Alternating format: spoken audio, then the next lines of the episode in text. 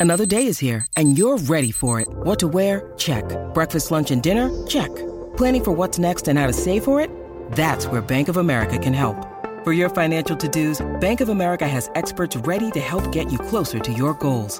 Get started at one of our local financial centers or 24-7 in our mobile banking app. Find a location near you at bankofamerica.com slash talk to us. What would you like the power to do? Mobile banking requires downloading the app and is only available for select devices. Message and data rates may apply. Bank of America and a member FDIC. When you need mealtime inspiration, it's worth shopping Kroger, where you'll find over 30,000 mouthwatering choices that excite your inner foodie. And no matter what tasty choice you make, you'll enjoy our everyday low prices, plus extra ways to save, like digital coupons worth over $600 each week. You can also save up to $1 off per gallon at the pump with fuel points. More savings and more inspiring flavors make shopping Kroger worth it every time. Kroger, fresh for everyone. Fuel restrictions apply. You're digging the Rock and Roll Heaven podcast with LD and TJ2.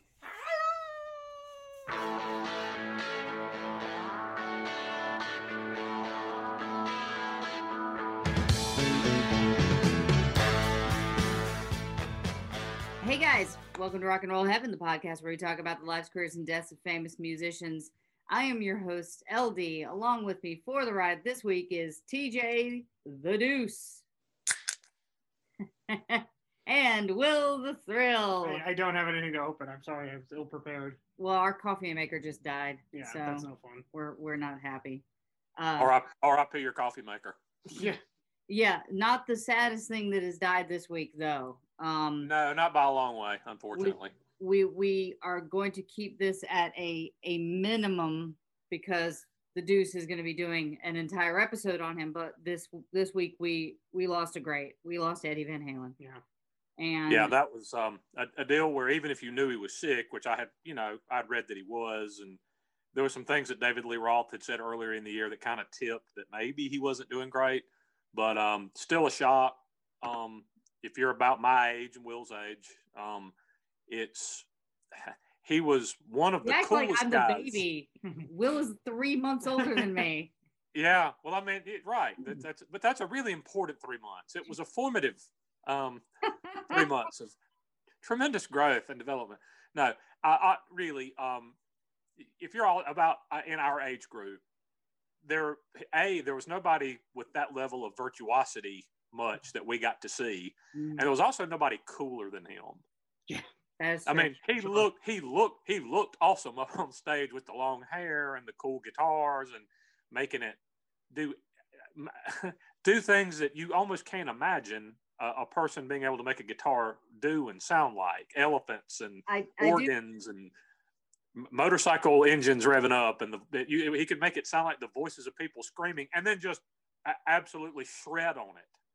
Yeah. Well, uh, if you look, just to wrap this part up, because uh, I know we have to jump into the episode, but if you check out my Twitter page, or if you check out the Rock and Roll Heaven Twitter page, uh, you'll see the patent for that he applied for with his Yeah. guitar, and it is the coolest patent literally ever. So go check that out on He, Twitter. he page. actually he actually holds three patents, believe it or not, all related to guitars, obviously. And then Obvious. you know, and like you said, we're, we're going to come back and do an entire episode on him at some point. Yes, But, don't worry. Just There will be a whole episode. one, because of when he came along and because of how talented he was, I, I can argue he's the most influential guitarist to ever live.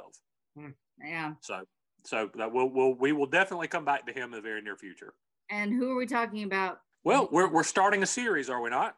We are starting our series on since uh if, if for those who are John Oliver fans out there, number one, woohoo. But uh it is spooky October. So it's spooky season. Ooh, Paints and boogers. Exactly, exactly. So uh, we're starting our series on the 27 Club. Within this series, we're going to be talking about Robert Johnson, who is who we're going to be covering today. We are going to be covering Amy Winehouse next week. And who are you covering, Will? I thought I was doing Jimi Hendrix.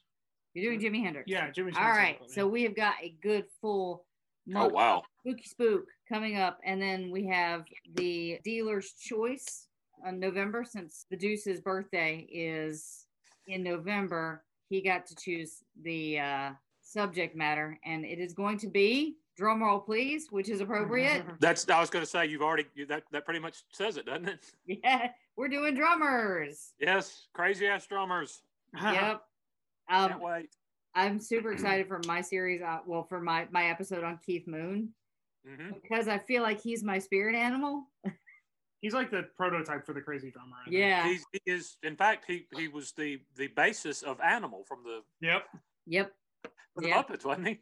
Yeah. So, So uh, looking forward, looking forward to that. But yeah, we have a really interesting episode today, and I'm going to tell you, this is doing the the research for this one. In some ways, was utterly fascinating. In other ways, it's the most maddening exercise you can imagine Not there's Because- not so much there, right? There's a lot of because there's speculation. not there's so little that's actually known about this guy au- that it can be authenticated that you end up chasing your tail a lot and you don't know 100% what to believe so we're just going to throw out there what we found and people can choose to believe what they want to i suppose A- And there is a, in line of it being spooky October, there are some uh, myths and legends about him, if I'm not mistaken, that are tied to possible deals with the devil. And can I uh, can I yeah. can I talk about that though? Yeah. Because you wouldn't know Sure. about this unless it was for the TV show that I got you hooked on. uh, correction, I knew about this prior to the TV show. I Yeah, did- well, I, I'm will still- go on record as saying that, but it is a big part of the show. yes, I'm still a winner. That, I, I didn't dispute that. All I'm saying was I did know about this prior to the show. All right, well, TJ, take it away. okay well it is difficult to tell the life story of bluesman robert johnson for starters no one is exactly sure of his actual date of birth he came from a family situation that was to say the very least complicated Huh. Since his entire short life and career largely took place before the dawn of mass media, there aren't good accounts of where, when, and how often he performed. There was, in fact, more than one person, one, more than one blues musician using the name Robert Johnson touring the American South during his lifetime. Very little of his life was actually documented while he was alive, with most stories, books, or documentaries about him being produced decades after his death. So, at that point, most of what could be learned was secondhand and depended on the few that really knew him who were still alive. And then you're counting on them to have clear recollections of things that would have happened many, many years before and to not embellish facts or occurrences. He was so largely unknown while alive and performing that a promoter, having heard some of his work, attempted to book Johnson for the Spirituals to Swing show at Carnegie Hall in 1938 only to learn that he had been dead for several months. Oh, jeez. No one is exactly sure when he died, how he died, and there's dispute about where he's even buried. Perhaps the number of unknowns has led to people filling in the blanks with mythology, including the fact that he obtained his very famous musical gifts by selling his soul to the devil at the crossroads. But even then, there are disputes about which set of crossroads the two met to consummate the deal. Yeah, There only- there's, there's a there's a TV show. This is the, the the few times that I can actually interject this. There's a a TV show which is ending in about six weeks that I've been obsessed with for the better part of a decade. It's called Supernatural, and they actually had an episode about Robert Johnson selling his soul at the crossroads, which actually set the TV show off on this path of crossroad demon dealings. And so we can thank Robert Johnson for kind of being the inspiration for a lot of this TV show's backstory. And Sure, how they but- actually get to the demons and stuff. But as we'll see as we as we'll you'll see as we get along, Robert Johnson is far from the first nor the last person to have supposedly struck that Faustian deal yep. to, to, to obtain something with a, in a deal with the devil. Um, there are only three known authenticated pictures of Johnson, and there's a dispute about two others. And he recorded only 29 distinct songs in his lifetime. So now you see why it's hard to tell his life story. But by the end of this podcast, we think you'll also see it's impossible to tell the story of modern American music without Robert Johnson. I was gonna say he. So many people cite him as an influence. As the it's kind of tremendous. amazing. Yeah. as the birth of the Delta Blues Yeah. kind of thing. Yes, completely. Now, our story actually starts in Mississippi less than 10 years after the end of the Civil War. In October of, ni- of 1874, Julia Major was born. She married a, for the time, well to do landowner and furniture maker named Charles Dodd, and the two of them had 10 children. Woo! Now, first of all, that's it's it's like, lady, it's a vagina, not a clown car. But second of all, Well, they had an entire Second of all- team. second of all, that's a lot of kids, obviously. But the, okay, but now I put an emphasis on the two of them because Julia had at least one other child outside of her marriage. That being with a man 10 years her junior named Noah Johnson. Well, Now, remember, yes. Grandma was like one of thirteen, and they all Yes, lived she on was. the floor of like a house that was infested with silverfish. So I mean, Right. Well, the, the thing is that you have to understand, you're talking about the early 1900s. People didn't family plan. You just had sex, and however many kids came out, came out. You didn't say, okay, well, now I want to make sure I get my master's first and get two years into my career, and then we'll start trying. It's like, no, you, you didn't do that. You just you just did it. And you, if you had a bunch of kids, you had a bunch of kids. But, but also bear in mind at that point, it was also an insurance policy. If you were, say, a farmer, if you didn't have kids to take over your farm, the farm would die. Right. So, They also represented in the post-slavery era. You hate to say it, but they represented free labor. sadly, yes. So lots of lots of kids represented people you didn't have to pay to do work on your farm. So Yeah. one could argue that having children was actually, like you said, it's not family planning; it was almost business planning. You know, right, It- it- That yes, would make somewhat. sense. Yeah. Um, now, according to some information I found, Charles was forced fairly abruptly to leave um, their hometown in Hazlehurst, Mississippi, by a lynch mob, essentially. Um, he he was he was well to do for an African American in the early 1900s and was a property owner. Um, and I think some adjoining white property owners didn't take too kindly to some black fellow like living near them or whatever, or whatever asinine reason they had to form a lynch mob and run him not not just hassle him to to run him out of town.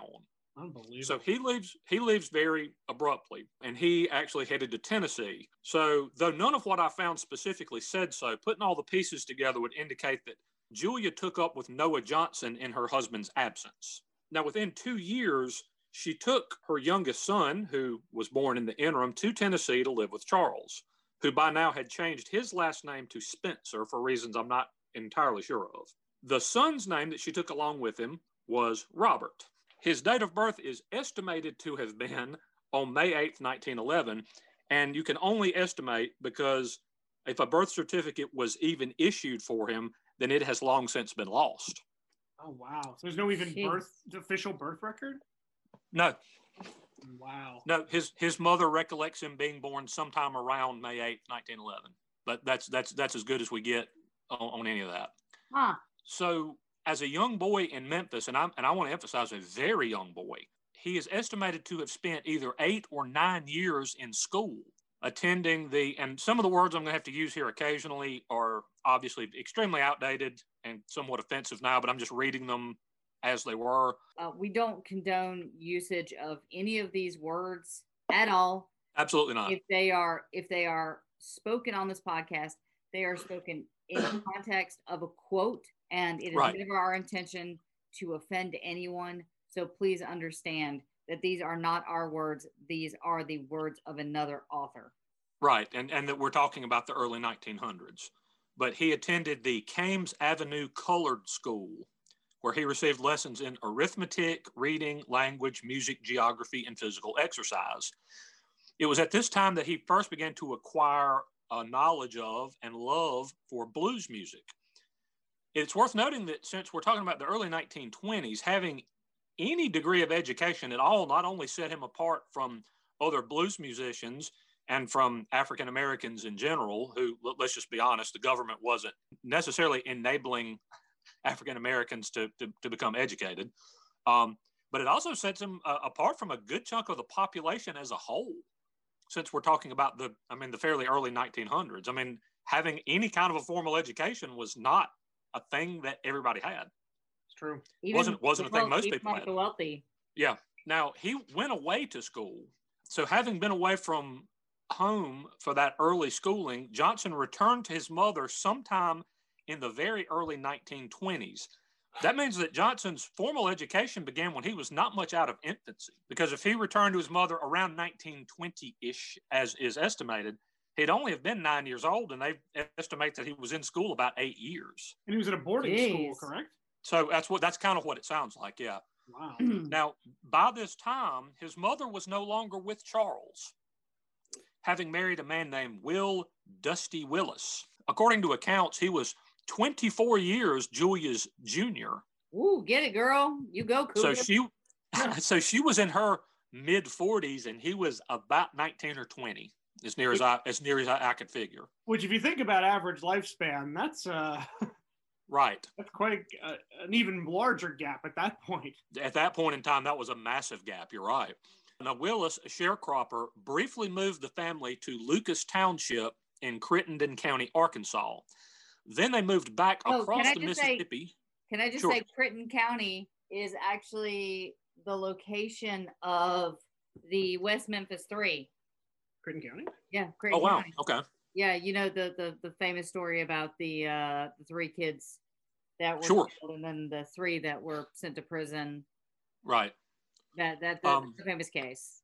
Well, okay. So they they they moved there briefly, and then Willis moved them back across the Mississippi to a small town near Tunica, Mississippi.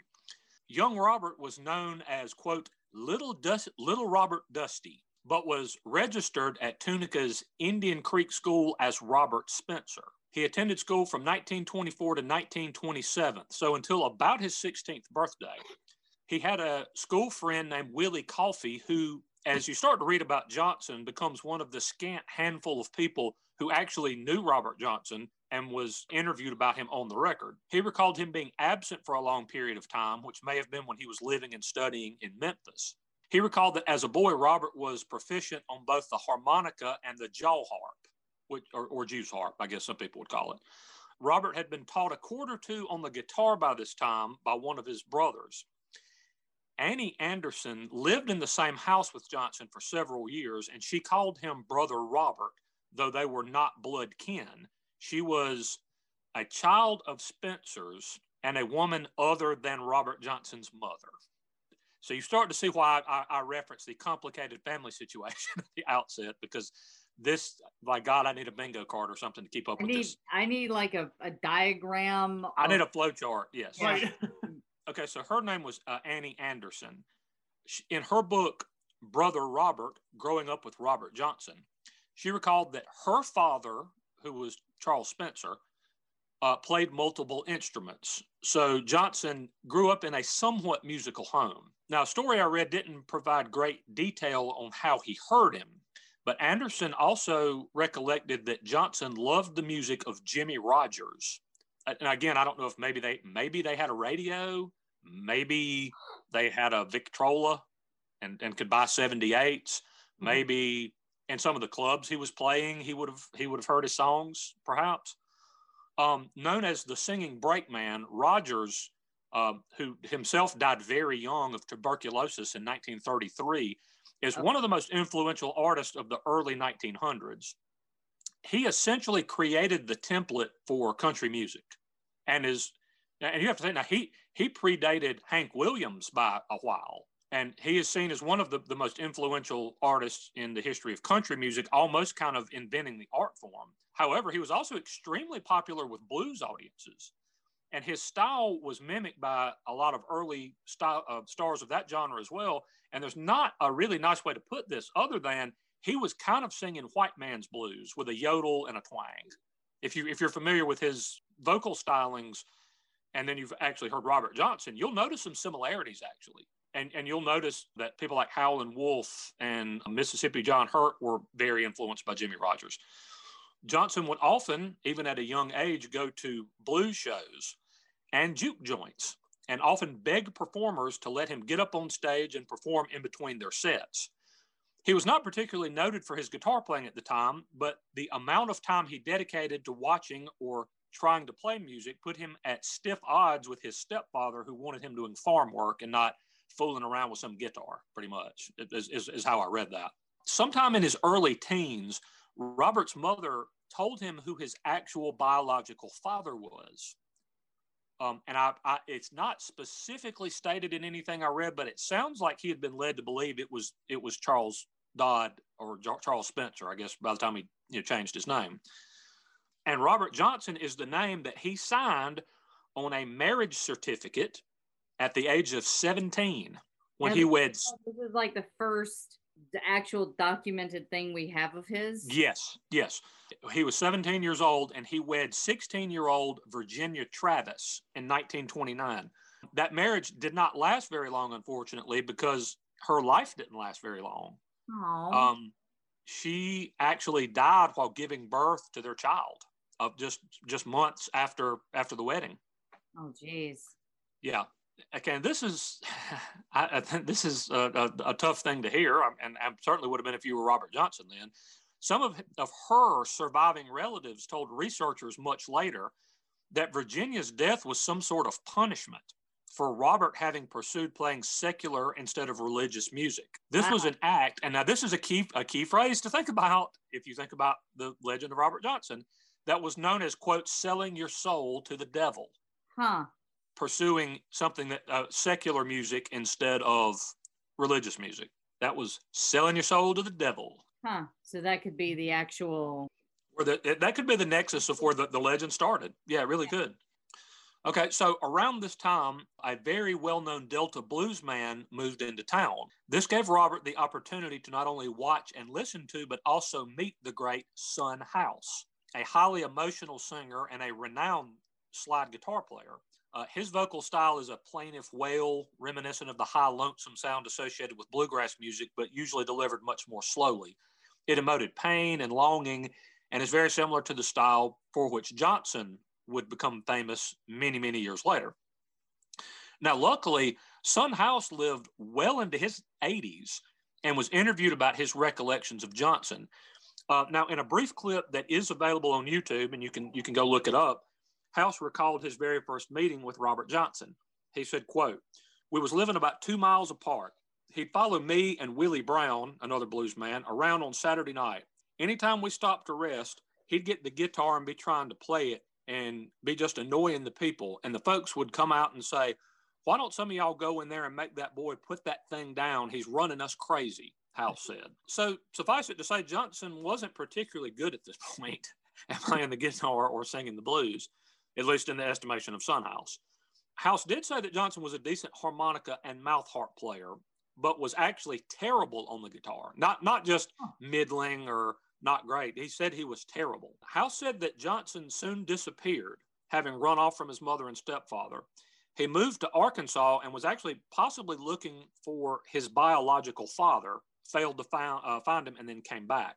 He said, quote, when he come back, me and Willie Brown was playing and he walked in, said House, who remembered Johnson begging for a shot at the stage as per usual. House said, um, don't come back here with that, Robert. Now, you know the people don't want to hear that racket. He said, let them say what they want. I want you to see what I learned. Johnson had improved immeasurably, according to House, who was absolutely floored at the drastic improvement. And this is another place where the mythology surrounding Johnson begins to come into play. Now, even if you don't know anything that uh, about Johnson that we've discussed up until now, and you've never really heard any of his music, you definitely know this one particular legend because it's taken on such a life of its own. So much so that you said that this is the basis of a TV show, right? It's it's what they draw very heavily from how to like get the demons. It's called Right. the TV show is called Supernatural.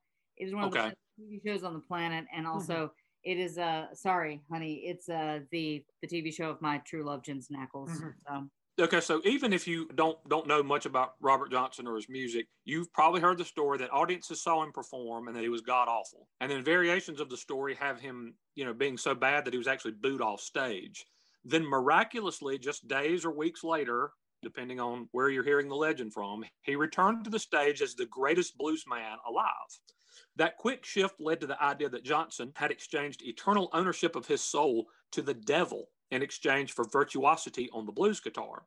Specifically, according to the most popular version of the legend, Johnson met the devil at the crossroads of highways 49 and 61 in Clarksdale, Mississippi, late one night, where Johnson, for the low, low price of eternal damnation, Huh. allowed the devil to tune and play his guitar before returning it and giving with it the superior talent that Johnson so craved. Now, House supposedly gave supernatural explanation of Johnson's rapid mastery of the instrument to a music historian named Pete Welding, who then reported it as a serious belief in a widely circulated article. This came at a time when the work of Johnson was being rediscovered by many and discovered by white audiences for the very first time in the 1960s.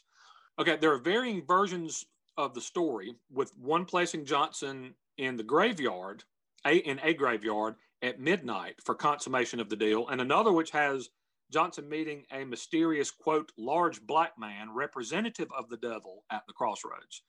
So let's start to deconstruct the, this story just a little bit. So, first of all, House was apparently hesitant to repeat his claim when asked about it in subsequent interviews or was just dismissive of it, just saying, oh, that's just a bunch of mess or, or whatever. Hmm. I, the, the passage of time is also a very important factor here. Okay, by House's own recollection in the interview that I, I referenced earlier, the amount of time between when he saw Johnson annoy juke joint patrons with his craptastic playing and his wowing them with otherworldly talent was between six and eight months. Was craptastic so, quote? Crap. Um, act, you know what? I took a little bit of creative license with with craptastic. Son House did not use that. Okay, so so you already see now this was not days or weeks, which people which you which is what you'll sometimes hear like, oh, we saw him on a Thursday, and and the next Friday he was he had improved like it was unbelievable. Okay, by Son House's own estimation, the gap between when he perhaps got booed off the stage, he was so bad, and when he demonstrated almost this mastery of the blues guitar was six to eight months. Hmm. Some historians actually put the amount of time that he was gone between one and two years. So, so a, bit of an exaggeration. It's think? a complete it's a complete exaggeration. If you've ever heard the days or weeks versions, which, which I have, and there are plenty of, of people who peddle that, it's wrong. Sun, Son House said it was six to eight months, and there are historians who've kind of studied timelines who actually put it at up to two years that he was gone. So Johnson himself actually stated that while he was gone, he sought out proper instruction on how to play the guitar from a blues man named Isaiah Zimmerman, um, who was noted for his excellent finger picking and slide guitar acumen. Now, perhaps the nexus of the legend came from the fact that the two would practice in graveyards huh. Huh. At, late at night. But doing so had nothing to do with the devil or the occult in any way. They chose the location because it was quiet and secluded and said that nobody would bother them there. Makes sense. Yeah, I mean, like it makes it, you think that number one, it's not going to be very populated. Mm-hmm. There are half decent acoustics around because mm-hmm.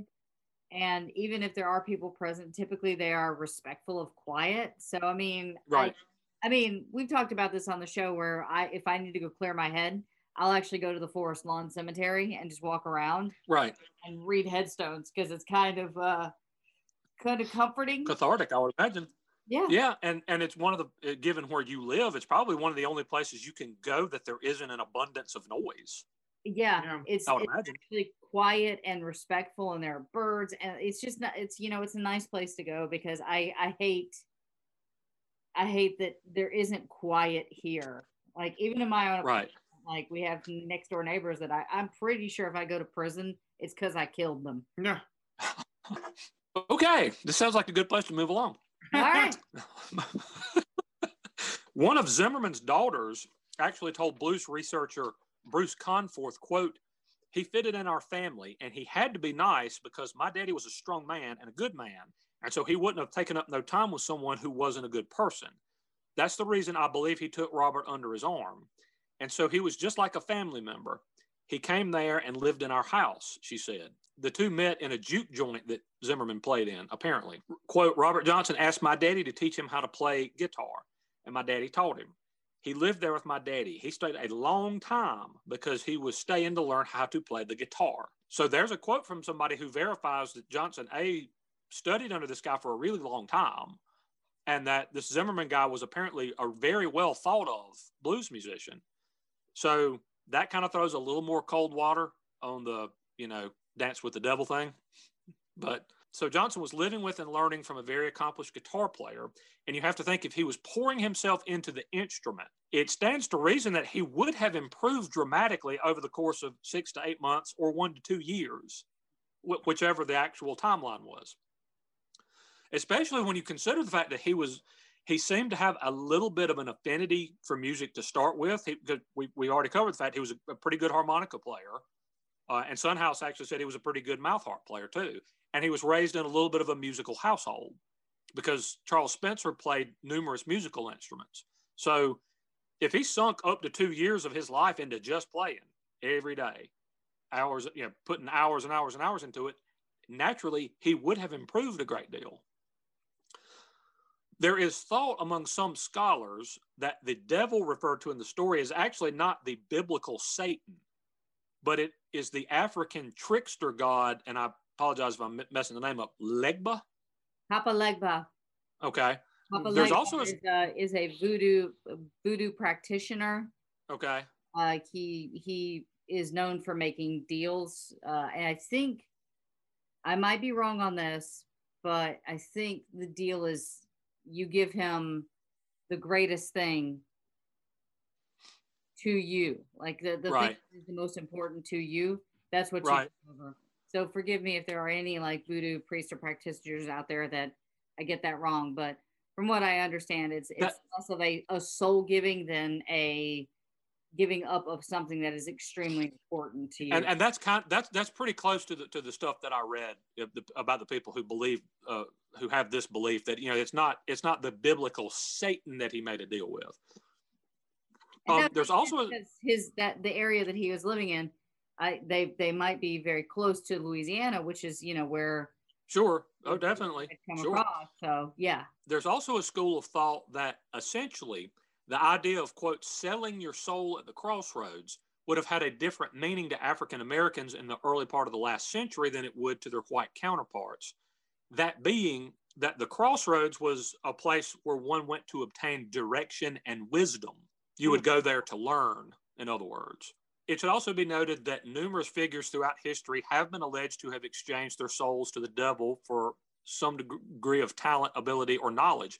In fact, a contemporary bluesman of Johnson's named Tommy Johnson, no relation, was also alleged to have sold his soul to the devil in exchange for musical talent at the crossroads. Yeah, people are just in, out souls, aren't they? right. In literature, of course, we have the character Dr. Faustus, who's often referred to as Faust, who traded his soul for knowledge and power to the devil. I was actually kind of disappointed in his restaurant. Really? Yeah. we went we went to the when we were in Germany, we went oh, to the, the Auerbach's Keller. Yeah. yeah, which was supposed to be where Faust ate. Allegedly, yeah. And there's a big statue of uh, so of the Faust story as you go in. Yeah. Um, so so they had really crappy deviled eggs. is that is that what you're alleging? It's like what, what what's on the menu today? Deviled ham, deviled eggs, deviled crab. That's pretty much it. Yeah things with the devil in it. which, which, one can we interest you in? Some more modern views of the legend indicate it may have come uh, to some degree out of racism, with white folks willing to assume that a black musician had to have gone to some illicit lengths to procure top level talent. Um, now, now, now, now, it would not have been white folks who started this rumor. It, it, according to this line of thought, it would have been like Son House and a few other people but that they were very they were very ready to accept it and run with it and promulgate that as being something that actually happened. I'm just going to say I think any story like that probably is good for your legend and your career because it there it, it gives like a, a there's there's already so much mystery surrounding this guy as you'll continue to see throughout this podcast. But I would say anytime there's something that makes you seem infamous, it probably just helps it's, any publicity is good publicity, right? Like right. Gere and the gerbil. Right. Or the or, or one of my favorites is to go back to the 1970s. Alice Cooper's playing a concert in Detroit. Someone throws a live chicken on stage, right? And Cooper, being a city boy, had, didn't know what it was. It, it's a thing with wings and feathers. He thought, eh, it'll fly. So he kind of scooped it up and just kind of tossed it. And it didn't fly as much as it fell into the audience who ripped it to pieces and started throwing pieces of this dead chicken at Alice Cooper, right? Jeez. So, oh my God, that happened. Yeah. So the next day or a day or two after, Cooper gets a call from Frank Zappa, who says, Alice, did you actually sacrifice a live chicken on stage? Because that's what the press is saying. And Cooper said, God, no, of course not. And and Zappa said, "Well, don't tell anybody that. It's the best story ever." so we got we I- got the uh we, we we actually had a whole episode of rumors in rock last year. Oh oh my gosh. Yeah that was a year ago October? now. It was in october of last year. So you guys can check out those but those are some rumors in rock and we kind of either debunk them or you know give a little bit of evidence to the the, the truth of the matter. So check Yeah. that but yeah. Okay, so Anderson, who is the lady that wrote the Brother Robert book, for one, is not a fan of the the devil legend, telling the newspaper the commercial appeal, quote, that is just conjured up. When people ask me that question, I ask them, did Eric Clapton go to the crossroads? Did Bonnie Raitt go to the crossroads? Did Roll, the Rolling Stones go to the crossroads? Brother Robert was just a talented young man. He didn't have to go to the crossroads. I also think that's that's sort of a racially like I could see the racial divide there because Right. why can't a, a black man just be talented? Just be good at what he did. Right. Serious behind it. He can't just have natural talent. He has to sell his soul to the devil. so, so some of it may have been that, that and then parts of it may just be that there are such big gaps in what we actually know about this guy that that these legends and rumors and mysteries kind of fill the space in for some mm. people i don't know We do need to take a short break for our sponsors, and we will be right back. And welcome back to the show, guys. Thank you so much for checking out our sponsors. You really help out the show by helping them out. okay so picking back up on the story of robert johnson now even if johnson did strike up a sinister bargain with the ruler of the underworld Hmm. no one can decide, can decide exactly where he did that. The towns of dockery hazlehurst and beauregard have all been identified as the location of the mythical crossroads. But there are tourist attractions that claim to be the definitive crossroads in clarksdale and also in memphis tennessee Well, I, I, I Right. while we're talking here, looked up Clarksdale, and I could see why they would make that claim because there's not much there. Rosedale, Mississippi also claims to be the real crossroads at, and says that it's actually at the intersections of highways one and eight. But you know, who knows? Having delved into uh, one of the more popular stories of Johnson's life, this seems like a good place to have our first musical interlude of the episode. Now, we're going to hear a song that Robert did called Crossroads Blues. And if you aren't familiar with it, you might believe, given the title, that this is Johnson somehow acknowledging that Faustian bargain where he gave up his soul to be able to play the guitar. But it's not. Johnson recorded two takes of this one, one with additional lyrics, but neither makes reference to the devil or a deal of any kind. In fact, in the first version, it's actually quite the opposite lyrically, with Johnson saying, quote, ask the Lord above, have mercy now, save poor Bob if you please. It's it's really if you read the lyrics a tale of loneliness and longing.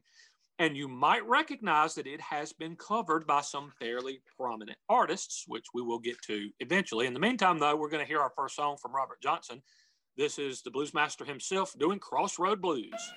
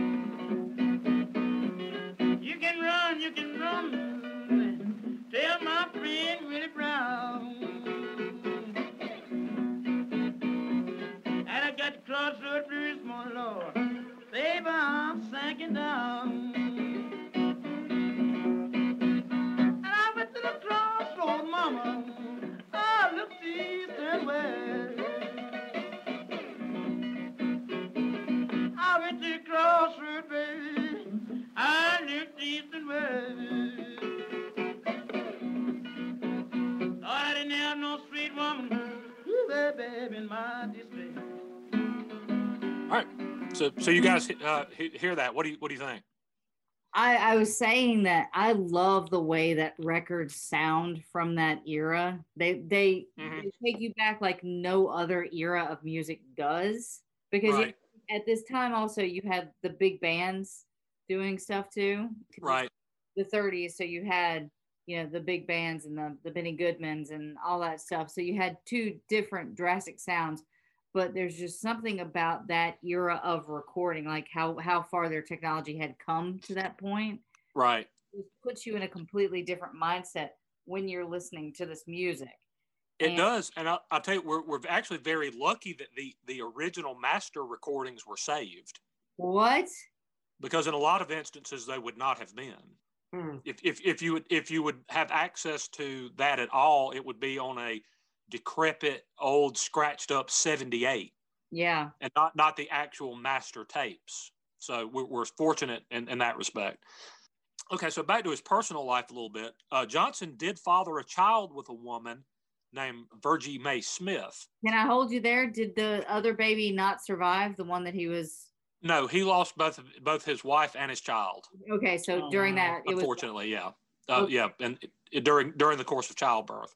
Okay. But now he didn't marry Virgie Mae Smith. He married a, a lady named Coletta Craft in May of 1931, and the young family moved to Clarksdale, Mississippi for a little while. But then Robert just left, and he um, became Wow. a traveling musician. Coletta, by the way, uh, with Robert absent from her life by this time, obviously died in 1933, uh, uh, and I'm not sure what the, the cause was, but Johnson was what was referred to as an itinerant musician, playing at small clubs and juke joints in the Mississippi Delta regions of Mississippi and Arkansas. He would literally sometimes walk from town to town with his guitar and Wow. just see if he could find work doing whatever. Yeah. There are almost no accounts at all of those shows. And that's owed to a couple of, of factors. Now, I- I can tell you from personal experience of searching microfilm of very old newspapers that at the, the time, the newspapers in smaller towns like he would have been playing in, and even a lot of large newspapers largely ignored the black community. Just there was just no acknowledgement that they were doing anything, hardly. Uh, The other thing I will say though is that even if they had paid attention, him visiting would not have warranted attention because nobody knew who he was. You know, Yeah. we think of him now, uh, you know, almost a hundred years in retrospect as well. He's the, the king of the Delta blues. He's Robert Johnson. Yeah, he was just some dude then. Nobody knew who the guy was. Nobody, hardly. And it sounds like he came into town with no fanfare. I mean, he just showed up with his guitar, right, and playing a bar. Right. And and and honestly, the the little bit of local acclaim he might have in, in places was actually uh, grifted off of by other people who would call themselves Robert Johnson, even though that wasn't their name. It's like the zombies, right? Right. It, it's but they would there were people who would um know that Robert Johnson. Oh, you know, Robert Johnson has like a a, a little bit of a, of a reputation in, in this town, a good one. So they would say, yeah. Uh, they just show up at the club. Hey, I'm Robert Johnson, and lie and say they were just to try to draw a little bit more of a crowd or get a little bit more money or whatever. Jeez. Yeah. So um, that's that's so there's certainly that. Um, while on the road, he would often stay in the homes of women whom he was able to seduce, and and actually had long term relationships with many women in many of the towns that he regularly played. He he himself would actually use fake names from time to time. And I don't know if that has something to do with the fact that he had so many different women in so many different towns, or if there was a professional reason that he did it. But he would often use fake names himself, up to eight different fake names that are documented. It was also not uncommon for him to busk, not just play the the you know the, the shows in the clubs that he did. So he would just like he would- go on the street and just play in Yes. the the street. Street, playing in town. Right. He would he would stand usually in front of local barber shops Huh. and Huh. would play for for whatever change people would give him. Musicians who knew him and played with him uh, said that he did not play his blues numbers when he was doing that. He was playing like the popular songs of the day. So they said he would stand out front of the barber shop and play like Bing Crosby and Jimmie Rodgers and, and, and people like that. Like the San Francisco Human Jukebox. Yeah. So yeah, yeah, kind of. Um, those same people who knew him and played with him included guys uh, like Johnny Shines and David Honeyboy Edwards, which is a fantastic nickname. said that Johnson was a well-mannered guy, that he was pleasant and outgoing in public, a fairly neat person, and a smart guy. Owed to the fact that you know he did have he had uh, about uh, 10, 11 years of, of formal education, which most people would not have had at that point. But they said that he tended to go his own way in private. He was, quote, fairly average aside from his musical talent. They also described him as very committed to the road and possessing two weaknesses that are pretty common in musicians Sex Those being- drugs. those being women and whiskey. There you go. He did travel outside of the Mississippi Delta on a few occasions, and he played shows uh, in Chicago, which had a burgeoning blues scene. He obviously didn't walk to Chicago from Mississippi. Okay, I'm imagining he he caught a bus or hitched a ride with somebody at that point. Um, he, he played in Texas some. He played in New York. He actually played in Canada, Kentucky, and Indiana. There are believed to have been authenticated Robert Johnson shows in all those locations. Okay, so in 1936, Johnson sought out a man named H.C. Speir, who a lot of musicians would seek out. He was a talent scout who also happened to own a general store. Speir, in turn, put Johnson in touch with a guy named Ernie Oertle, who worked for a record label. Oertle introduced him to Don Law, a record producer of note. Law would produce the only recordings that Johnson made in his lifetime. They had a recording session for three days in November of 1936 in room 414 of the Gunter Hotel in San Antonio, Texas. So, I mean, super great accommodations. Ba- basically, they went to a Hojo and cut, cut a record.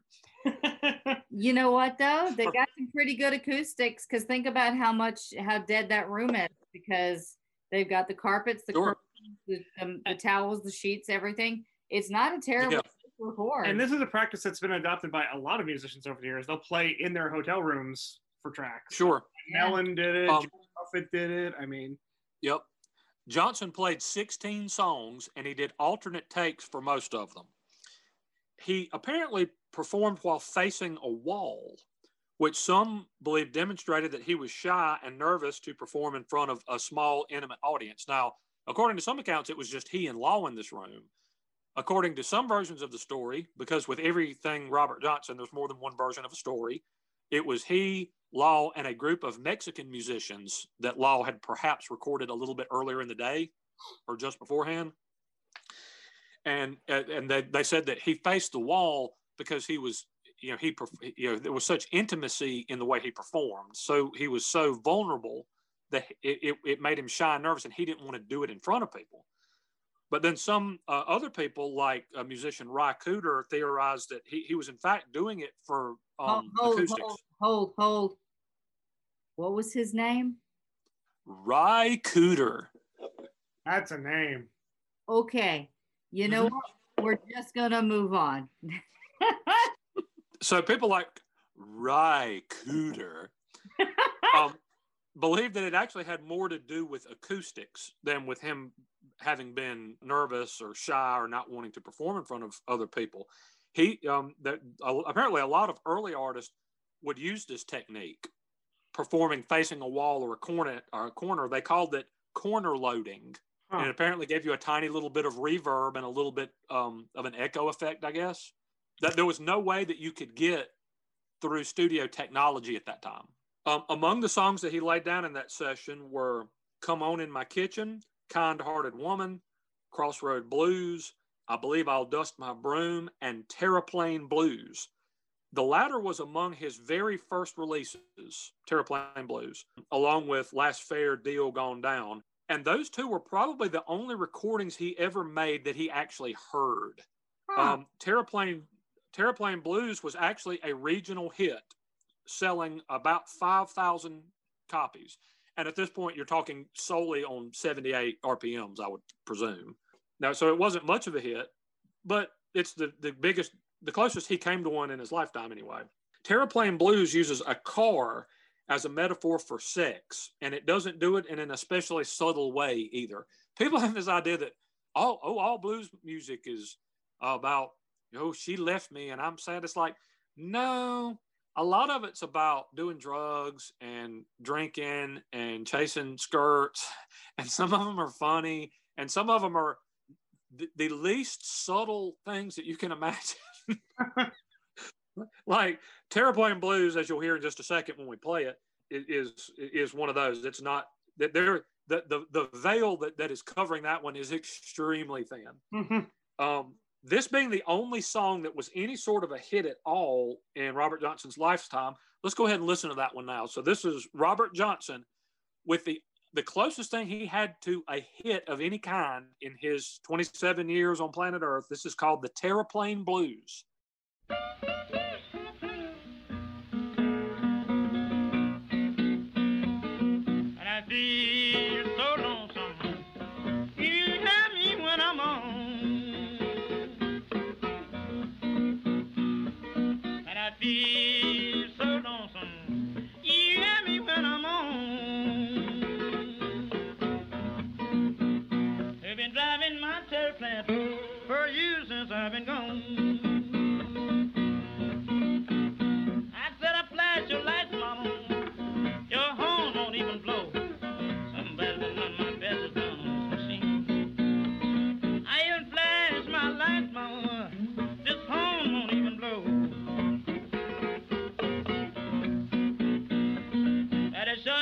Short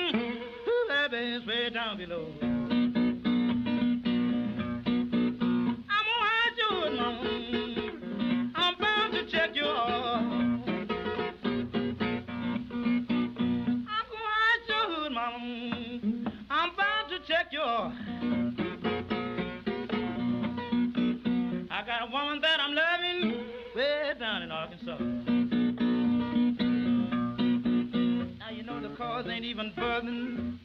Little generator won't get that far. Or in a bad condition, you gotta have these batteries charged. I'm crying, please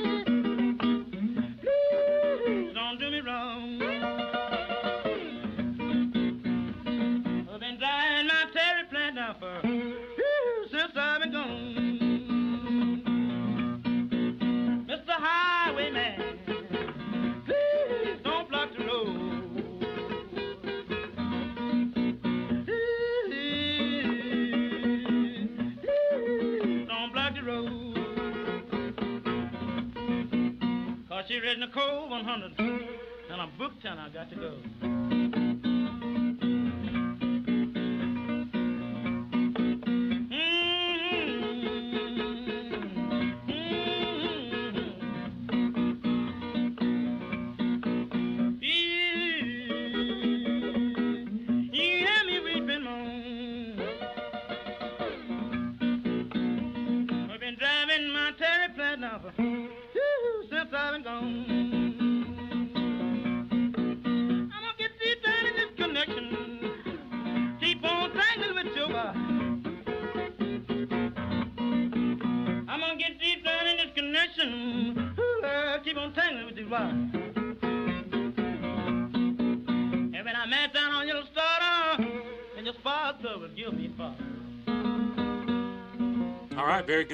Uh, Robert Johnson's Terraplane Blues, the closest thing he had to a hit in his lifetime. Sold about 5,000 ish copies upon its release.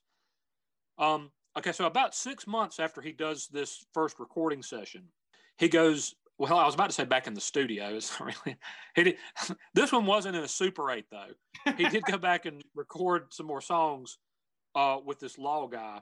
um, he, Johnson traveled to Dallas, Texas for another session with Law, recording some more very low fidelity songs in a makeshift studio. He recorded another batch of songs, but he couldn't have known at the time it was the last time that he would ever record anything because his time on earth was down to its its very final few weeks at this point. Robert Johnson is believed to have died on August 16th, 1938. Now, if you've been listening up to this point, which if you've, if you've gotten here, I imagine you have, um, you're thinking, wow, you know, there's not there's there's not a whole lot there. We don't know a whole lot about this guy. But this is that's not uncommon, right, LD? It's it's not. It seems to be more of a recent, and I'm using the bunny ears when I Mhm. say recent, maybe like the 1960s, where really we started paying attention to artists and artists' lives and going, you know what, maybe we should write this down. Right. So you could do a little bit of a backlog of the people that were in the 30s because they might still be around to tell their stories. But really, you know, any if you weren't someone of note at the time, let's say like John Jacob Astor, who was on the Titanic, like there wasn't really anyone who kind of stuck around and told your story. Now, that's not to say with political figures or other kinds of people that they didn't write their stories down. I'm saying specifically artists, actors, singers, performers, things like Well, see, even even with people like let's say famous politicians, let's just say the 1800s, a lot of times you are still you're still counting on secondhand information because it's not like they had biographers following them around necessarily, but you Yeah. would have had the press covering their their events and covering their speeches and things like that. Where with somebody like Johnson, they didn't even do that. But even now, like with Nick Cordero, we have like pretty much hour by hour updates of how he was doing in the hospital because of social media. So, Right. you know, next week, I'm right now in the process of editing down Amy Winehouse, who is currently holding at 36 pages of Jeez. research. Oh, geez. That's because there's so much written about her and there's so much documentation about her. Where, whereas with Johnson, I had to I had to really dig and scratch and, and, and, and look around for some of this stuff. yeah and i mean it's really it's, it's a it's really diff- but you know what honestly we're kind of blessed because i think that adds to the mystique that adds to Completely. Absolutely. Love does. i kind of love a mystery Well, there's still plenty to come with him. So Johnson is believed to have died, like we said, on August 16th, 1938, but his death was not publicly reported. This came shortly after he played at a dance in Greenwood, Mississippi. The gifted guitar player, singer, and songwriter was just 27 years old, making him one of the earliest recording artists that's a member of this 27 club. I know there are some artists from the, gosh, from five, 600 years ago that supposedly died at 27, but this is one of the earliest recording artists probably that that's a, a member of that club yes um, now this is te- typically where we end episodes of the rock and roll heaven podcast. Ld gives you know our socials. I might read a vibrator commercial or whatever she does. And, and she invites you to listen next week and we play like one song and we take it to the house right? But given that we haven't even been talking that long yet you're probably thinking hey, way to do your research there, slack ass. Well, but we told you at the outset, Johnson's story is unlike almost any musician that we've covered before. Typically, when a musician dies now, as, as LD just mentioned, um, they've already authored their legacy. In the case of Johnson and people of his era, though, legend, lore, and, and musical life sometimes doesn't start until much later. And Robert Johnson's musical life didn't start until well after his physical life ended. Now, there's still a lot of unanswered questions about Johnson, ones that only seem to add to his mystique. For starters, no one is exactly sure what killed him. So, 30 years after his passing, musicologist Gayle Dean Wardlow was researching his life and did find a death certificate, which listed only the date and location of his death with no official cause of death listed, and no autopsy was performed on him. does anybody even know where he's buried Well, well oh, we'll get there. Ah, Just wait. That that's a whole thing on, unto itself. so he just There was there, there no- was a note. There was a note written on the back of his death certificate attributing his death to complications from syphilis. okay Right. makes So sense lap bugs. he liked the ladies He did. Yep. and there wasn't really penicillin Right. and so maybe he maybe he he was dirty in the lap, perhaps. That's how, that's how Capone went out. Right. According to a New York Times article, that was the explanation that was given by the owner of the plantation where Johnson died. So I'm going to read the explanation, the note that's on the back of that death certificate. And this is the, the same warning we gave you a little bit earlier. Understand these are some very outdated terms that are included in this, but I'm just I'm just going to read them verbatim as, as they were written because it's part of a historical record. The explanation that was written on the back of this death certificate said, quote, I talked with the white man on whose place this Negro died, and I also talked with a Negro woman on the place. The plantation owner said the Negro man, seemingly about 26 years old, came from Tunica two or three weeks before he died to play banjo at a Negro dance given there on the plantation. He stayed in the house with some of the Negroes, saying he wanted to pick cotton. The white man did not have a doctor for this Negro as he had not worked for him. He was buried in a homemade coffin furnished by the county. The plantation owner said it was his opinion that the man died of syphilis. So that theory really appears to be based on nothing but the opinion of this, of this plantation owner who was not a medical professional. Clearly. Right. It didn't even know really, Robert, sounds like. He didn't know the guy. And it's like, well, what killed him? Uh, syphilis, probably. I mean, like, he could he could have said anything there, and they were going to put it on, on, this note on the death certificate. Is what it kind of sounds like. Hmm.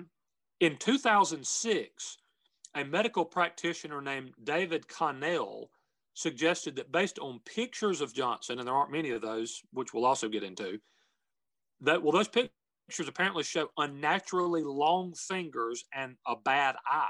So he theorizes that Johnson may have had something called Marfan, Marfan. syndrome. Marfan. Marfan syndrome, We know which Marfan. could have contributed, which could have contributed to his death due to aortic dissection. Matt Matt McGrory, who was in the uh the movie Big Fish, also Yeah. had Marfan's. So it's it, it's Okay. a very short life that you can Larson. live. Uh, but Matt Matt McGrory uh, was in Big Fish. He was also tiny in a House of a Thousand Corpses. So he was a very large guy, and so Yeah. that that that might have an issue with uh, aortic issues. Okay. Now, there's also a popular belief among many that Robert Johnson was poisoned. According to that story, Johnson was having an affair with a married woman named Beatrice Davis.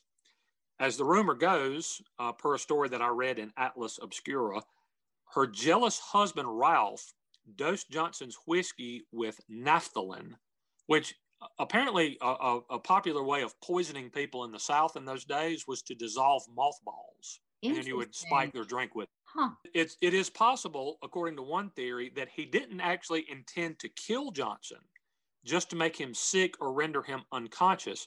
Okay, so apparently, this substance, which you made again by dissolving mothballs, was secretly added to the drinks of rowdy patrons at bars in an attempt to calm them down. Sometimes, Really? So Um, it was a- a yeah.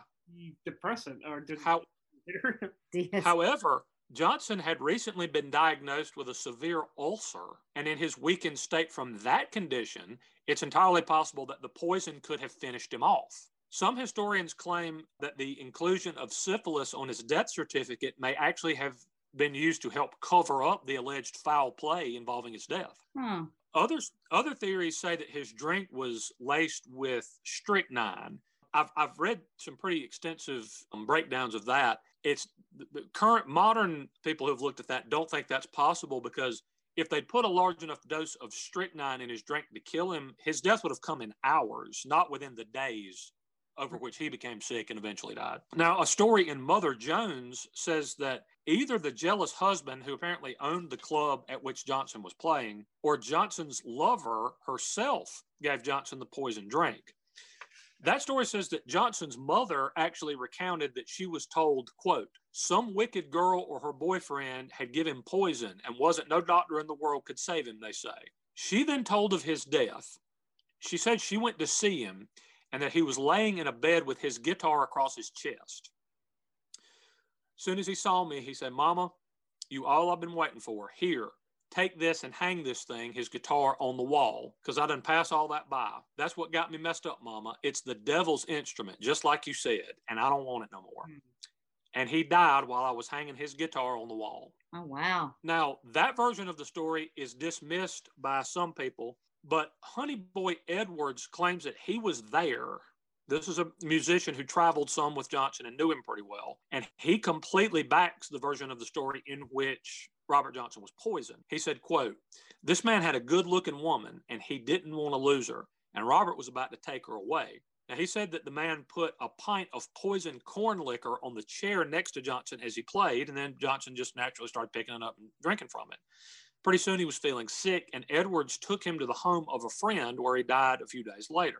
Robert loved whiskey and women, and some women you got to leave alone. You know what I mean? Honey Boy said. Now, there's another version of the story in which Honey Boy Edwards actually walked up to, to Johnson after he saw him take this drink uh, uh, or well, a, a, bottle of liquor from somebody and slapped it out of his hand and and told him that you know he said, man, you don't ever drink from a bottle of liquor that you don't open yourself. According to that legend, Johnson then informed him he better not ever slap a bottle of liquor out of his hand again, and that this woman gave him another bottle of, poison liquor, which he drank from and which ultimately killed him. There's a school of thought that Johnson had some sort of esophageal issue that the poison liquor may have caused hemorrhaging in his esophagus because Edwards does say that when Johnson died, he was in great pain. That that's one thing that's that, that, that, that the one the one part of this you probably know that is true is that if it was syphilis, I'm sure he was in pain. If he was poisoned, it was pro- he was probably in pain. If it affected his ulcer, he would have been in pain. If he had some sort of esophageal issues and this caused hemorrhaging in his throat, then he would have been in huge pain. so, so you see what I'm saying? We don't even know how the guy died, really. And yet someone just looks at it and goes, eh, syphilis. I mean, yeah. Syphilis, right? It, it almost it almost certainly wasn't syphilis, though. That that's pretty much the one thing we can probably glean from all of this. In the same way that there are varying theories about how Johnson died, there is not a definitive answer, and you alluded to this earlier, LD, about where he's even buried. In his 1991 documentary, The Search for Robert Johnson, John Hammond theorizes that given the lack of transportation and money, Johnson would likely have just been buried very near where he died in a potter's field. His death certificate states he is buried, quote, at Zion Church in LeFlore County, Mississippi. So you probably think, okay, well, that clears it up, right? It, it, says right there where he's buried. Nope. That could mean Mount Zion Missionary Baptist Church in Morgan City. It could be Little Zion Church, or it could be this other church that's just called the Zion Church. there, there are three, there are three churches with Zion in the in the name within a couple of miles of where Robert Johnson died. Come on, man. Mount Zion. One thing. they don't they won't give us shit here ld They- seriously Yeah. mount zion missionary baptist didn't help matters by dedicating a memorial to johnson on its grounds in 1991 that included a large cenotaph the church is just off of highway 7 in mississippi allowing them to play on a line a popular line from one of johnson's songs that went you may bury my body down by the highway side the church did not technically claim that Johnson was buried on its grounds. Uh, they actually took great pains to note that what we're building now this is not a headstone. Now this is a cenotaph, which is a memorial to somebody whose remains are, are believed to be lost. One member of the church rather frankly admitted that the church was facing imminent foreclosure, and that the memorial the memorial was an effort to attract visitors and money. Hmm. There are many other memorials at some of those other churches and I thought this was kind of cool. One of them was actually bought and paid for by the members of, of the band ZZ Top, What? who are apparently very, very, who are apparently very influenced by Robert Johnson. And Huh. there was word that, well, you know, they've, we think we, we think we found where he's buried. And ZZ Top said, oh, we'll, we'll, we'll pay for some kind of memorial then. And they, they wrote a check and paid for it, which I think is really cool. That is That is. that is really cool. Yeah. But there, there are several uh, places that claim to be his burial place, and there are lots of places with cenotaphs and headstones and all this kind of stuff, including one at Payne Chapel Missionary Baptist Church, which doesn't have Zion in the title at all, which is listed on his death certificate. And that's actually based on some evidence offered by a lady named, and this is a what a great name. Her name is Queen Elizabeth Thomas. Ah, So it, Wow. who claim who claims to have dated Johnson at some point during his life, and she says he's, he was buried at that church. All that was known for sure for a very long time was what was included on his death certificate was that he was buried at quote the Zion Church, and that he was buried in an unmarked grave. Now, a story from the New York Times just last year played up the mysterious nature of Johnson's interment. However, the Atlas Obscura article that I referred to earlier claims that there actually is an answer to where is he buried. Okay, so in the late 1980s, blues researcher Mack McCormick was able to locate Johnson's half sister, a lady named Carrie Harris.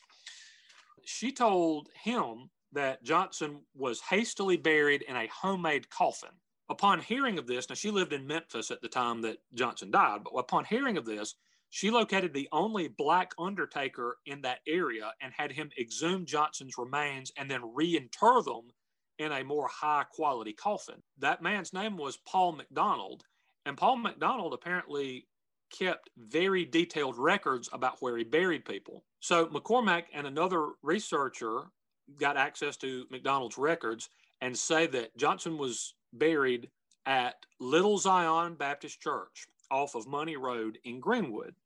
This location was subsequently uh, identified by the former wife of the man who dug Robert Johnson's grave as being the place. So, but but that's still not officially official. No. That's that's the best guess is that he that is that's where Robert Johnson is buried. All that uncertainty seems to add to his mystique, and it plays up the idea of this sort of tortured soul. Even I guess you could say, right?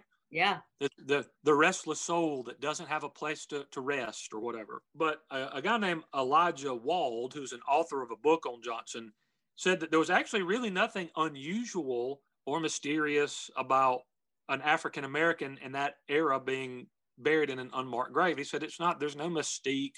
There's no legend. That's not like a big deal. He said the only thing that makes this case seem strange is that quote a bunch of white people care where he is buried, Huh. according uh, as opposed to other African Americans from that era who just would have been buried in unmarked graves, and that was that. And they'll never and they'll, they'll never be found. At least there's an idea maybe of where Johnson was buried. Now, as I mentioned at the outset, uh, months after his death, this guy John Hammond actually tried to book Johnson for the Like spiritual. Park? The guy from Jurassic Park? Uh, yes, that guy. There are no Um, expense. Who tried he tried to book Johnson for the Spirituals to Swing show at Carnegie Hall in New York. Now that could have been a, a, a, a platform from which Johnson's uh, career could have been absolutely launched into the stratosphere, right? Uh, the only problem is he was dead, and nobody knew it. the only problem. The the one problem with him appearing live and in person at Carnegie Hall is that he was dead. They apparently did play some of his records from the stage that night when they did put on this concert. Huh. Um, Alan Lomax, a musicologist, went to Mississippi in 1941 hoping to record some more songs with Robert, only to find out that he was dead. So this is three full years after Robert Johnson died. That that's how little he was known. Jeez. Three years after he was dead, some guy shows up in Mississippi. Hey, um, can anybody point me out to point me in the direction of this Robert Johnson guy? I want to put him on tape some more. Yeah. yeah, he's he he's dead. He's dead. But that that demonstrates the the degree to which he was largely unknown in his own lifetime, and that his death attracted almost no attention whatsoever. And really, the story could have ended there. You know, he put out you know he recorded 29 songs two of them out i think one of them sold about 5000 copies which was made it a pretty moderate you know regional hit and that would have been that and nobody would have talked about him and he wouldn't have influenced that many people and we certainly wouldn't be doing a podcast on him right now right johnson's music was in fact largely unheard and he had no legacy outside of the, the local legends in mississippi and it would have stayed that way except in 1961 uh, Lowell, who still had the original master recordings of Johnson, had gotten a job by that time for Columbia Records. He assembled a collection called King of the Delta Blues Singers that contained about half of the tracks that Johnson ever recorded in his lifetime. So this gave his work and, and his legend some widespread exposure for the very first time. The album was an especially big hit in England, where there was a growing interest in American blues music. Among the people who heard that record back in the early 1960s was an aspiring young guitar player by the name of Eric Clapton. I might have heard of him. You may have heard of him. I don't know. You go on to Uh, okay, yeah, he's uh, it, he seems like he seems like he's he's he's had a hit here and there um, that that I can recall. He's no Slash, right? Right, right, uh, right, exactly. it's not like he was in a memorable band like um, Warrant or Nelson The Thompson twins. Glass Tiger. Hello. Or the Thompson Twins or Glass. whoever. I couldn't say that with a straight face. Tonight, the screaming cheetah wheelies for the full hour. Tonight. Tonight, dead or alive for the full hour. Uh, Oh God. Who? Dexys Midnight Runners taking your calls. Thank in you. 2007, Clapton issued a memoir, and he said that um, that when he first heard that album in the early 1960s, quote, "I had found the master." Johnson's grandson Stephen said that Clapton told him that Johnson's playing simulated the sound of three guitars, and quote, "I cannot do it. I tried it. I can't." Clapton said. And he said this in 2007? Yeah, and Cla- in like 2007. considered the greatest guitarist of all time, Arguably, Yep. said that. said he said he couldn't do it. I, I he I tried to mimic the playing of Robert Johnson. I was unable to do so. So wow. that doesn't necessarily mean Johnson was the greatest guitar player ever, but in terms of blues guitarists, Yeah. he did things that nobody else could possibly do. If Clapton can't do it, then it ain't doable. I'll, I'll just go ahead and say that. okay. Yep. So famously, Clapton's band Cream would cover Crossroad Blues, just calling their song Crossroads, and that that is contains the opening riff is one of the most memorable, I would say, in music history. You guys. It's up Yeah. there. It's great. It's a fantastic riff. Like. Um, It's just like that. that's exactly what it Guitar? sounded like. Are you? I'm, I'm, a, right I'm? I, much like last, much like last week. I'm, I'm almost like that guy from Police Academy who makes, who can mimic any sound with my, with his, my, with his voice. And I clearly sounded exactly like Eric Clapton's guitar right there. Please don't quit your day job. Okay, I'm not. Um, Clapton did actually did an album of Johnson's songs in 2004 called uh, "Me and Mr. Johnson." He noted that um, he probably should have done one before then, but that he was uh, intimidated to tackle it for a very long time, and that he kind of gotten over his, you know, being awestruck uh, and all that kind of stuff of Johnson, and that he he was you know glad that he had recorded that. He said that what really struck him about those early Johnson recordings, and one of the things that made it so memorable to him, was Johnson's vulnerability. Robert Plant said that, quote, Robert Johnson stole my heart when I was 14. Plant ended up fronting a little band that you might have heard of by the name of Led Zeppelin. Hmm. Do you They know- covered Johnson's. Have you have you heard of them? Uh, uh, go over like one. Yeah, uh, give me give me a couple songs by them. I maybe I mean, they're they're they're no Jerry Rafferty and the Beaver Brown Band. is that the people that I gave you on the CD? Maybe. Trucker, see, I got a I got a bear on the run and a beaver on my tail or something. That's the song. A yeah. beaver in my lap and a bear on my tail or something like that. anyway, anyway, was Robert Plant was in this little band called Led Zeppelin that you might have um, heard of. They actually covered Johnson's "Traveling Riverside Blues." Now their version is not an actual straight cover. It's it's kind of a tribute to Johnson because they pulled some lyrics from some other songs that he did and stuff. Uh, but it's, it's a great song. But let's take a second now and hear what inspired Mr. Plant and this uh, these other fellows in, in this Led Zeppelin band. This is Robert Johnson with a song called Traveling Riverside Blues.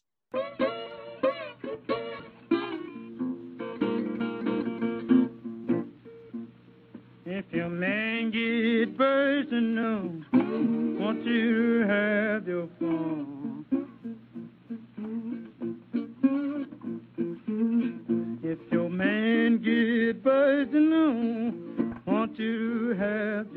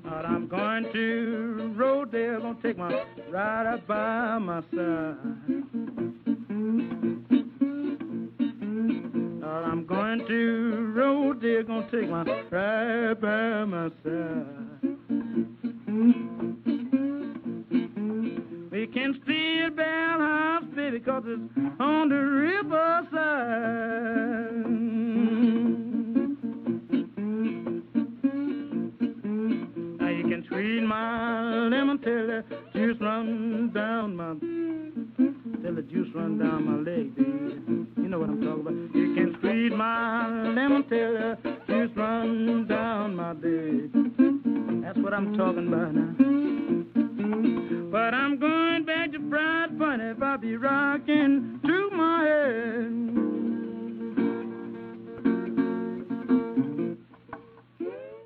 Okay, there was Robert Johnson's Traveling Riverside Blues. That was from uh, that King of the Delta Blues album that was put out in 1961. Huge influence on Eric Clapton and Led Zeppelin. Uh, also, members of Fleetwood Mac and the Rolling Stones both heard that in the early 1960s, hugely influenced by it. All, all, all of those, of course, were from England. Stateside, fellow named Robert Zimmerman, some, some of you might know him as Bob Dylan, points to that record as having made a huge impact on it. Now, see, I can Um, I can absolutely see that with Bob Dylan. For someone like Fleetwood Mac, it's a little bit less obvious because I feel like I feel like people say, "Oh, they're a huge influence on me," but like we don't know if they're talking about melodically or thematically. You know, what kind of Sure. you know? Of course, now, you know, early Fleetwood Mac sounds very different than the Fleetwood Mac most people are familiar with. Yeah, because I'm I'm more familiar with Dreams, Rumors. Almost every almost everybody is, but you go back to the very early Fleetwood Mac with Peter Allen Green and before Buckingham and Nicks joined, and it was you would hear the you would hear the similarities probably a lot more there. Okay. The rest of his recordings were released about 10 years later in a second volume. He was inducted into the Blues and Rock and Roll Hall of Fames. He was actually in the inaugural Rock and Roll Hall of Fame induction class along with people like Elvis Presley. So uh, by this time, his his place in music history was was pretty well cemented. But in 1990, the complete recordings was released. It contained all 29 of Robert Johnson's songs in one collection, including all of the alternate takes, because he did do alternate takes of some of his songs. It was a surprising hit, going double platinum Wow. and and winning and winning a Grammy. I wonder if that is the Um, longest sup- like Grammy to death, like posthumous. That that has oh it has to be because he won uh, the Grammy in 1991. He died in 1938. So Jeez. fifth, what 53 years? That has to. I, I can't imagine there's been a bigger gap. Uh, it would Yeah. have to be. We could look that up, but I'm, I, that's got to be right up there, definitely.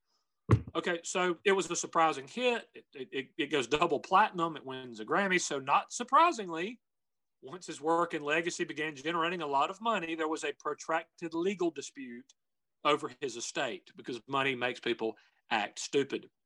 Yep. Johnson had no will when he died, which kind of set this up, I guess. In 1998, the Mississippi Supreme Court ruled that a man named Claude Johnson, a retired truck driver living in Crystal Springs, Mississippi, was the illegitimate son of Robert Johnson and that he was his sole heir. Um, That was a- that is- apparently That is movie worthy information. it, it is, and he was apparently, per his claim, the result of a relationship that Johnson had with a lady named Virgie Jane Smith. Most of the, the surviving members of his family, the people who legit, who were legitimately related to Robert Johnson, uh, think that that's made up. Of course, maybe they're saying that because they just want money. I don't know. With, it's, as with everything with Johnson, there, there's just a gigantic question mark. Who knows? There was apparently somebody who verified, an older person who verified, oh yeah, yeah. Now his um, now Claude's mama, yeah, she dated Robert Johnson. That's definitely his baby. Um, uh, Annye Anderson, who wrote the the Brother Robert book, said that she's looked at pictures of the two side by side, and she doesn't think that they look anything alike. So uh, you kind of take all that for what it's worth. I mean, I think the problem stems from the fact that, you know, if you knew where he was buried, you could pull DNA and start Mhm. testing for this. But because Right. we don't know where he's actually legitimately buried, you can't exhume the body to find out who the next of kin is. Hmm. Sure. That, uh, that right. That, that that's an, another variable that you have to figure into this. Okay, so if you actually, I, I'm I'm not going to go any further into the legal dispute because I, I mean, we could do one whole podcast just on the legal dispute over Johnson's estate. You could just Google Robert Johnson next to Ken, Robert Johnson lawsuit, whatever, and you can do you can do a ton of reading on this topic if you're interested in it. You likewise, I'm only going to touch on this, uh, but you could read reams and reams and reams of stories about this. There's controversy over photographs that are purported to be of Johnson. Now, until the 1980s, it was believed that there were no images of Johnson, that no pictures of him existed. Three were eventually located. His half sister, Carrie Thompson, found two. One of them is known as, quote, the dime store photo, and one is called, the, quote, the studio portrait. The, the, quote, studio portrait is one that you may have seen of Johnson, of him, it's him wearing a suit and tie and holding a guitar. The, quote, dime store picture is the one that you may have seen of him holding a guitar and he has a cigarette pursed Yeah. between his lips. Yeah. Yeah, we're looking at that one right now. Uh, Okay. All right. Well, now in 2008, Vanity Fair published a picture which purported to show Johnson and musician Johnny Shines. Forensic artist Lois Gibson claimed its authenticity was valid, as did the Johnson estate. Music historians, however, say that it's fake. Is it this one? Can you But- see? Uh, can you see what I'm? yes, that yeah, that it, yes, it's the one that you're showing me. They, Okay, they so we'll- music. We will put all three of these pictures up on our Instagram, and it'll also be Mhm. as the show picture. So we will post all three of those pictures on our Facebook and Instagram, so you guys can check them out. Cool, because music historians say that this that that is in fact not Robert Johnson, not Johnny Shines, and that th- there are some problems with the picture. Okay, so they say that the clothes that they are wearing would have indicated that the picture was taken later than Johnson lived. They also say that the two of them supposedly didn't meet until about 1937.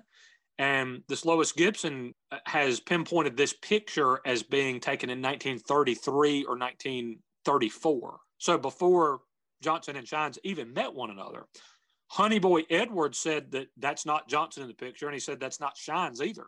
So, you know, go figure. The, fam- the the estate says it is. Various people who knew him and music historians said that it is not him. Okay, so then Gibson said that there was a, another picture and authenticated it, which showed Johnson, his one time wife, Caletta, and two other people. Facial recognition experts and blues historians say that the pic does, in fact, not show Johnson. However, this year, a third picture of Johnson was authenticated, which was provided by Annye Anderson, who wrote the, the Brother Robert book. So there's pretty universal agreement that the one that Anderson produced is a picture of Robert Johnson. Is it? So Is it this one? I think so. Yes, I, I believe I believe that's the one that that is uh, authentic was authenticated as being him. So we, we've kind of come to, to the end here, but what do, what do we learn? Well, nothing. Talk for an hour and a half. We learned nothing because we really don't know much about Robert Johnson. It's all secondhand information. It's uh, all subject to embellishment. It's all subject to outright lies, and almost none of it can be proven. I think the only things that we can really take from this are you never know. And we talked about this a little bit, LD, when you and I did the Pat DiNizio episode last December. You don't necessarily have to be a huge name in your lifetime to be a huge influence on other people. You know, Robert Johnson died. I mean, he was an itinerant, wandering musician. He sold about 5,000 records in his entire lifetime. More than 20 years passed before almost anybody outside of the Mississippi Delta even knew who he was. Hmm. Okay. But he is one of the most influential talents in the history of music. So you can become an inspiration for people who, who come decades after your passing and become become a huge star much later. You can do that without attaining a lot of success in your lifetime, and you can also do it without making a deal with the devil. And that's about all I got. All right. Well, I mean, yeah. Thanks for uh thanks for nothing, Chode. Uh, so so what what do you guys make of all this? You were supposed to crack the code. I gave this to you so you could find everything out about uh, you know, Robert Johnson, possibly conjure up his spirit so we could ask him some questions. I mean And you failed. You, you failed. failed, and you, and you failed and you suck. You know what you're getting for Christmas? What's that? A smack in the face. That's what I deserve. uh, you know, it's okay. So I think that my final thoughts on Mr. Johnson are that how how much do we know about anybody from you know anyone who wasn't a name in society from 110 years ago you know? Almost nothing. Almost not like just random people. And what's interesting is i, I sometimes bring this podcast up. Uh, there was a time suck podcast episode on the pandemic, uh, the current pandemic, but he harkened back to the Spanish flu of, you know, right.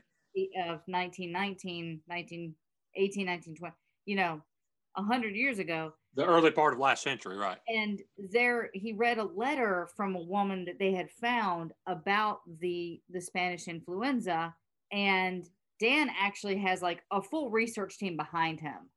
And right they they found this letter from this woman who spoke about society in Boston and he tried to find out more about her story and just couldn't. So we have a letter from this woman who's documenting this important period in time and we know almost nothing about her specifically. He tried to find death records, marriage certificates, any kind of public records mm-hmm. and he just couldn't. And so, you know, for for us to have this mystique about Robert Johnson is very interesting, but it's also kind of frustrating because he was a person who lived. He was a human being who had yeah. a life, who had passions, who had love, who just happened to make some recordings and somehow managed to get this Faustian mm-hmm. idea attached to his life. Well, and the thing is, if he'd been better known in his lifetime, we would know a little more about him you know, Jimmie Rodgers died, I think, five years before Robert Johnson did. And we, we, we have some records of him because he played, he was a known quantity. He played concerts, he put out records. There's some records uh, about his movement and where he played and his life story. If Johnson had been in a big, there, there weren't quote media markets in 1930 something, but if he would, if he lived in New York or Chicago, maybe we would know a little bit more about him. But this was a, a, a, a mostly poor, wandering musician who played in clubs. Yeah, but I in the deep in the deep in the deep deep South in the early 1900s. That lends itself to us knowing almost nothing about him. Yeah, uh, but we also know more about Scott Joplin than we do about him, and that's you know close to yeah. close to. There, there are there are some musicians from that era who we are, are, familiar with and, and know a little bit about, but they attained success in their lifetime, and Robert Johnson really didn't. Yeah. Um, I mean, we're lucky to have those 27 recordings. Sure, sure. And the, and, the, and and I can't say enough about the fact that those masters were saved. Yeah. That's amazing. And and it's a it's a I mean it's a, a gift basically to to to to music fans that were to come after Johnson died. Yeah. So uh, that's all I got. All right. Well, good episode. Yeah. Good episode. So I'll pass on our social stuff. So if you guys want to check out those photos or anything we talk about, you know, feel free to hop over there. If you think that we're doing an awesome job and you would like to give us money, you can do that at patreon.com backslash rock and roll heaven. Our Twitter is rock and roll LT. Instagram is rock and roll heaven LT. Facebook, rock and roll heaven pod. Still not saying our website. And you can email us at rock and roll heaven at gmail.com. And please uh, check out the other awesome Pantheon podcasts at uh, rockandrollarchaeology.com. All that will be in the show notes if I said it too fast. I really want to thank you guys for checking us out this week. Check us out next week where we're going to be talking about Amy Winehouse, which will continue our 27 Club series. And that's really all I've got.